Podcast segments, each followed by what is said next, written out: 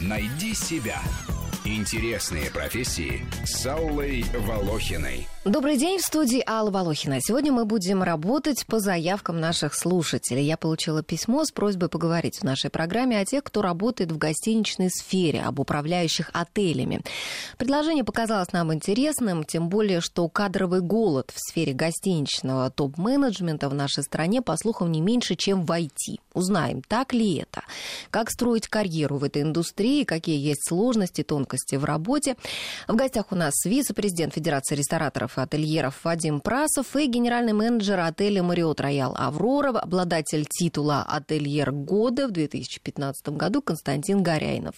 И оба сегодняшних гостя преподают в московских вузах на факультетах гостиничного хозяйства. Вадим Прасов в РАНХИГС, это Российская академия народного хозяйства, а, и при правительстве, и Константин Горяйнов в РУДН. Правильно сказал? Добрый день, друзья. Добрый день. Итак, давайте, наверное, начнем с того, какие обязанности у управляющего отелем, что он контролирует. Ну и, конечно же, вот этот вопрос, от которого мы оттолкнулись, вопрос нашего слушателя, действительно такой дефицит э, топ-менеджмента в отелях в нашей стране. Я, если позволите, начну с дефицита. Он действительно наблюдается, он достаточно серьезный. И будем говорить так, дефицит квалифицированных топ-менеджеров, да, он, безусловно, ощущается. То есть дефицит тех людей, которые разбираются в вопросе.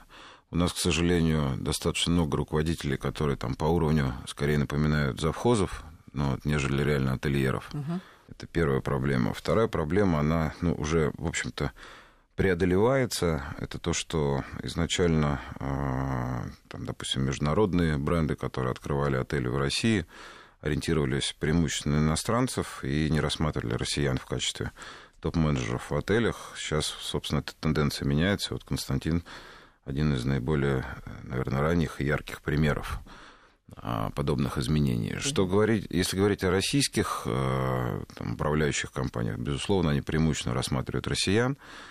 И здесь, э, знаете, ну, индустрия движется вперед, и, безусловно, какое-то количество, э, скажем, у нас людей, которые уже имеют определенные навыки, определенную экспертизу в этой области.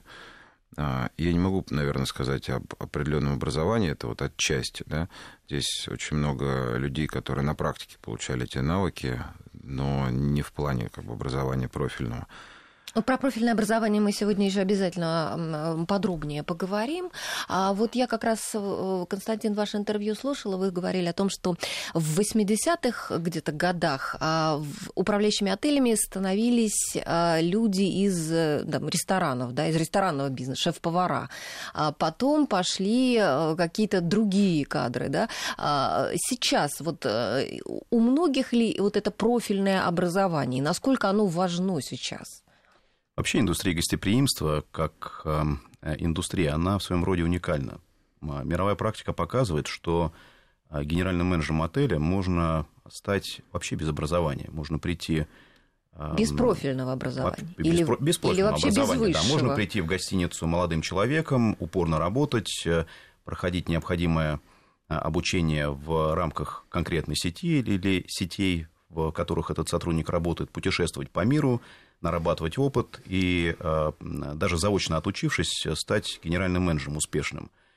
В Европе и в основном в Европе, конечно, это было реально. Почему? Потому что люди владели несколькими иностранными языками. Мы знаем э, страны, находящиеся особенно в центре Европы. Это сразу несколько практически родных иностранных языков, там совершенно языков, государственных несколько. языков, которые, может быть, являются иностранными, но фактически они родные для э, населения той или иной страны. И проблем с перемещением и работой в других странах у этих а, потенциальных кандидатов не было. У нас ситуация несколько другая. Вообще, когда индустрия гостеприимства международная пришла в Россию, собственно говоря, в начале 90-х годов, уровень образования людей наших, а, которые пришли в эту индустрию, он был невероятно высоким. Я имею в виду образование университетского. Угу. Я очень хорошо помню времена, когда в гостиницах первых гостиницах под управлением международных цепей работали э, сплошь выпускники МГУ, Мариса Тереза и МГИМО, МГИМО. может быть, даже. Потому некоторые что, с двумя высшими образованиями. Некоторые с двумя высшими образованиями, и в том числе, и горничными в том числе.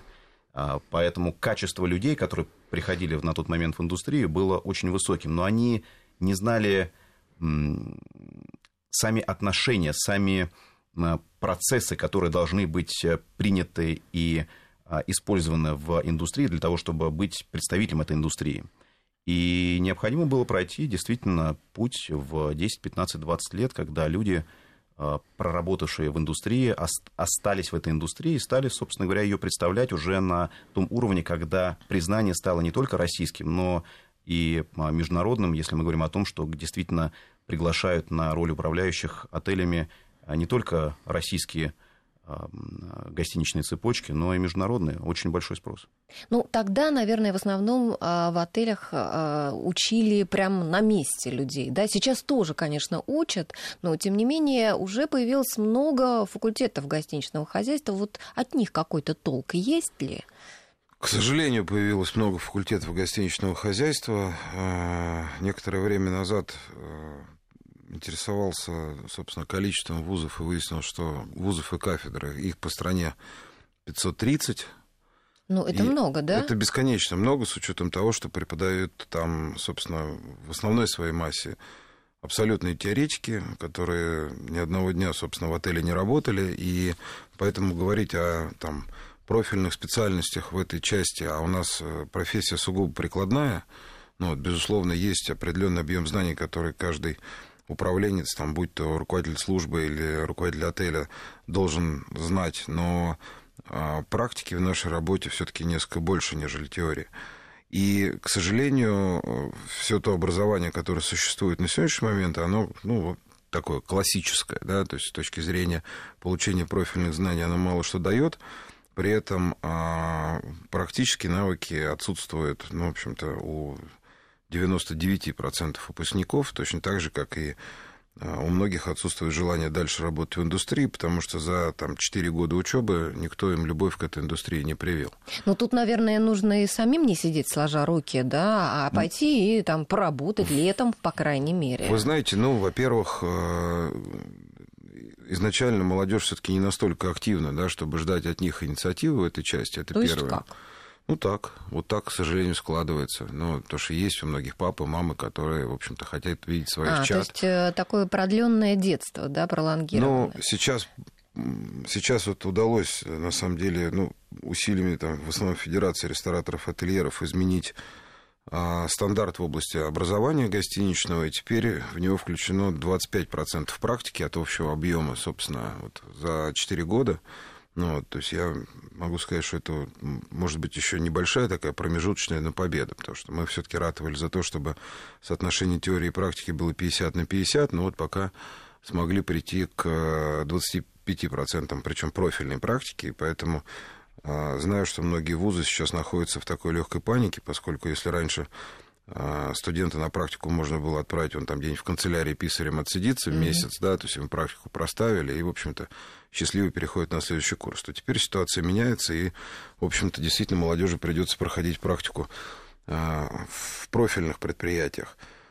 Я надеюсь, что это даст определенный плюс, а, может быть, не мгновенный, да, то есть, но, по крайней мере, индустрия в этой части будет развиваться для того, чтобы полюбить эту профессию, надо в нее окунуться, безусловно. Ну, а у нас хватает отелей для всех, кто вот на этих 500 э, учебных программах обучается в стране?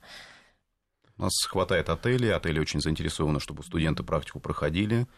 А отели очень заинтересованы в том, чтобы студенты по окончании вуза приходили работать в индустрию. Но а, действительно, когда и я в том числе общаюсь с выпускниками или со старшими курсами профильных вузов, то процент желающих остаться в индустрии очень невысокий.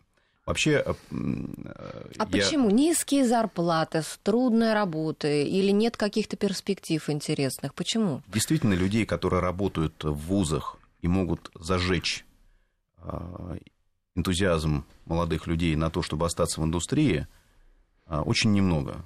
Ну, я думаю, Вадим со мной согласится, это прям вот по пальцам можно пересчитать тех энтузиастов, которыми вот мы на сегодняшний день сидящие в студии в том числе являемся, готовы и заинтересованы работать в а, вузах со студентами. Причем а, мы говорим о не материальной заинтересованности, а именно о заинтересованности привлечь интерес молодых людей к индустрии, которые, как нам кажется, и вот мне лично казалось, что люди, которые учатся в профильных вузах, собственно говоря, одна из причин, почему я лично пошел преподавать и в РУДН, и в МГИТ имени Сенкевича, и в ряде других вузов у меня были курсы лекций, это найти таланты найти тех людей, которые потенциально могут прийти в том числе в мою гостиницу и поднять уровень сервиса, э, сделать карьеру, быть лицом индустрии, в конце концов.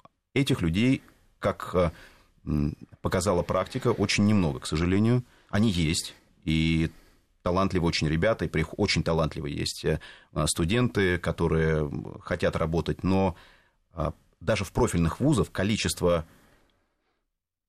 молодых людей, которые желают остаться в индустрии, э, ну, может быть, процентов 10. Остальные все э, хотят себя пробовать в других индустриях, в других профилях. И это э, пораз... вот то, что мы сегодня уже, может быть, в двух словах обсудили, это касается действительно не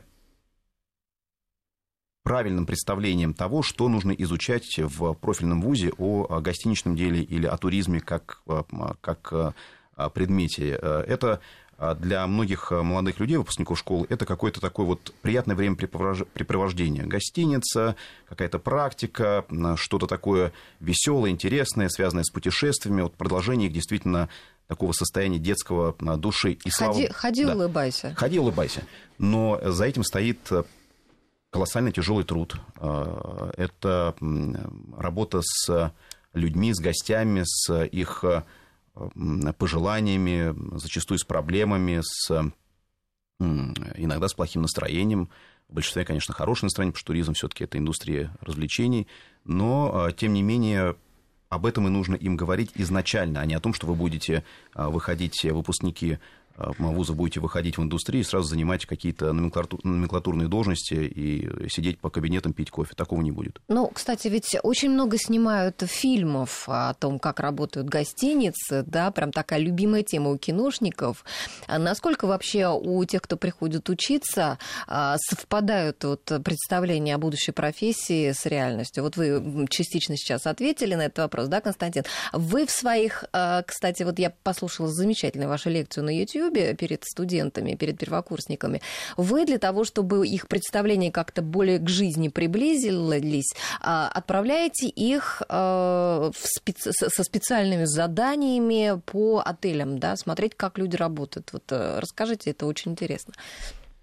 Обучение гостиничному делу предполагает не только теорию, или, скажем, предполагает совсем не только теорию, а действительно практику. 25%, о чем сегодня мы сказали, на мой взгляд, тоже недостаточно. Должно быть 50% времени отдано именно практике, 50% а, лекциям, которые тоже необходимо студентам прочитать. А, я, когда читаю лекции студентам, обязательно даю задание каждому из студентов, причем это не просто задание, это некий такой зачет, который должен каждый студент пройти и попасть в одну из гостиниц, куда э, я пожелаю, они должны были бы сходить. Смысл упражнения заключается в том, что студент, э, получив некую легенду, именно легенду потенциального гостя, либо на размещение, либо на проведение частного банкетного мероприятия, либо корпоративного банкетного мероприятия, идет в назначенную гостиницу и должен оценить ее с точки зрения потенциального клиента, потенциального гостя. Как его приняли, как ему показали а, гостиницу, как ему а, преподнесли а, цены на те или иные запрашиваемые услуги, насколько комфортно себя чувствует клиент, находясь в самом отеле, общаясь с сотрудниками. И потом каждый студент должен сделать презентацию о том, что понравилось и что, собственно говоря, не понравилось. Мы это с ну, интересом это большой, большой какой-то обучающий эффект вот в этом упражнении? Это большой обучающий эффект. Как правило, это студенты старших курсов, хотя э, есть и эта практика на младших курсах, но многие студенты, они совершенно по-другому начинают смотреть на то, что предыдущие 3-4 года они изучали, сидя за партами. Это правда. Константин совершенно правильно сказал, что, к сожалению, процент тех, кто хочет остаться в индустрии, невелик. Я могу сказать, что вот у вузов, которые пошли в плане учебной программы по новому формату, а этот процент выше. Ну, вот, по крайней мере, мы наблюдаем желание многих студентов с самого, собственно, с первого курса их тягу к практическим занятиям. И вот пока, исходя из наблюдений